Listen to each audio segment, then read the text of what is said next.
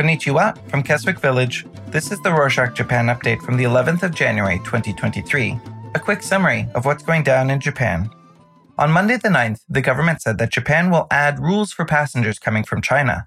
The executive will require travelers from Macau to present a negative test before leaving due to rising cases in China. The change, which will take effect from Thursday the 12th, means travelers from Chinese territory must submit a negative coronavirus test within 72 hours of arriving in Japan and pass a PCR or high sensitivity antigen test upon entry. On that note about borders, China stopped issuing new visas to Japanese and South Korean travelers on Tuesday the 10th after it said it would respond to countries that introduced tighter coronavirus entry restrictions on visitors from China. The Japanese government protested China's decision to suspend the issuance of visas to Japanese travelers and urged the country to repeal the measure. That is seen as retaliation for Tokyo adopting tighter COVID 19 entry restrictions. Chinese Foreign Ministry spokesman Wang Wenbin remarked at Beijing press conference on Wednesday the 11th that tighter border controls only targeting travelers from China are not necessary, introducing experts' comments that coronavirus variants circulating in China have been found elsewhere.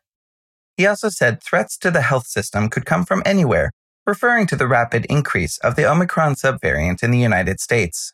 China's decision to suspend the issuance of new visas is a worrying development for Japanese business people and students who are planning to study in China, as Beijing has not set an end date for the measure. Speaking of COVID, Japan's health authorities are reporting record breaking deaths from the coronavirus, with around 400 deaths every day from the beginning of the year. Experts warn that the situation could worsen in the coming weeks. According to health officials, most of the victims were over 70 years old. Services were suspended on a portion of Tokyo's busy Yamanote Loop line from Saturday the 7th and Sunday the 8th due to track switching construction work at the busy Shibuya station. Services between Osaki and Ikebukuro stations were halted from the first train of the day.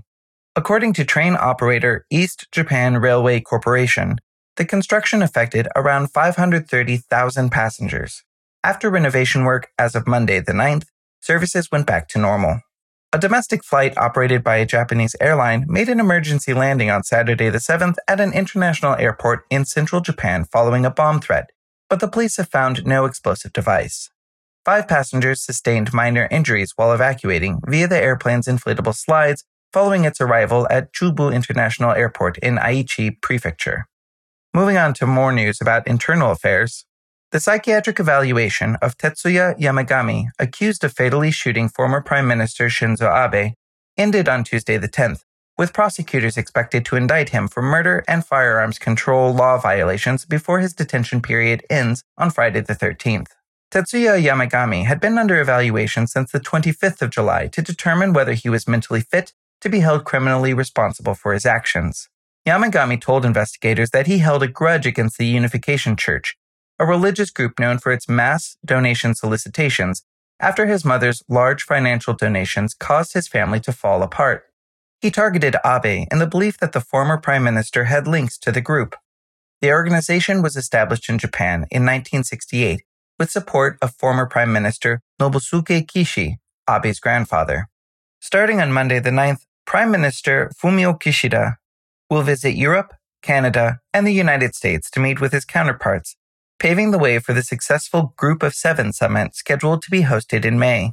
Kishida plans to visit France, Italy, the United Kingdom, Canada, and the United States, as the leaders of these countries are likely to attend the G7 summit in Hiroshima.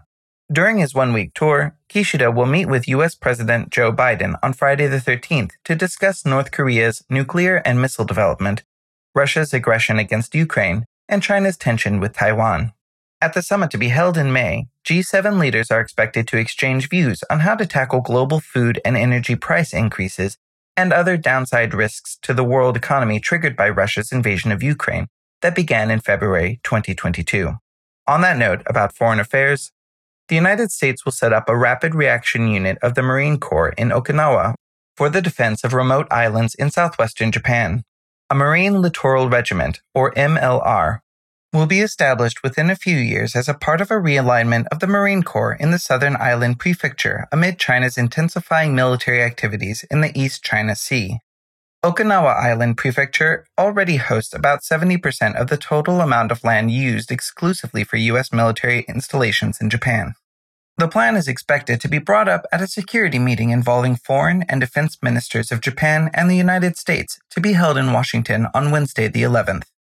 During the talks, the two sides also plan to agree on including outer space within the remit of Article 5 of their bilateral security agreement, as Japan seeks to prevent attacks on its satellites amid an increasing need to use them for monitoring and gathering information on the military movements of other countries.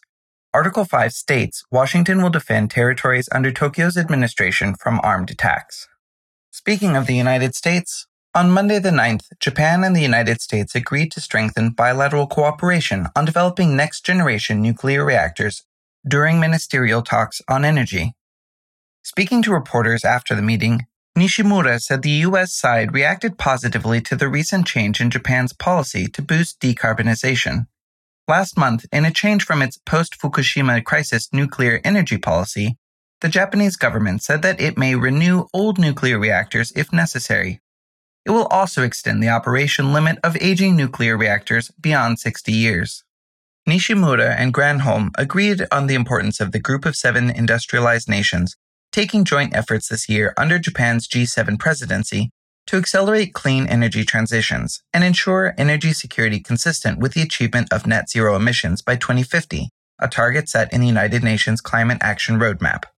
On Friday the 6th, US regulators approved an Alzheimer's drug developed by Japanese drug maker Eisai and US firm Biogen for treatment in the early stage of the fatal brain robbing disease. The new drug removes a type of protein which is considered the cause of the disease. The U.S. Food and Drug Administration granted fast track approval to the drug, as it awaits further data to confirm the treatment's clinical benefits, a step paving the way for full fledged approval. Also, on Friday the 6th, the Los Angeles Angels two way star Shohei Ohtani was selected to the Japanese national team Samurai Japan roster for the upcoming World Baseball Classic that will be held between the 8th and the 21st of March by manager Hideki Kuriyama. Manager Kuriyama named 12 team members and the rest of the team will be announced later this month. Kuriyama said he needs to consult with the Angels on how to set up Ohtani's post at the World Baseball Classic. Group matches will be played at the Tokyo Dome in the tournament. The semifinals and finals will be played between the 19th and 21st of March in Florida, USA. And that's it for this week. We here at Rorshok are interested in learning, finding out new stuff, and connecting, but also in spending less time on screens. Question What about you? Are you listening just because you like this?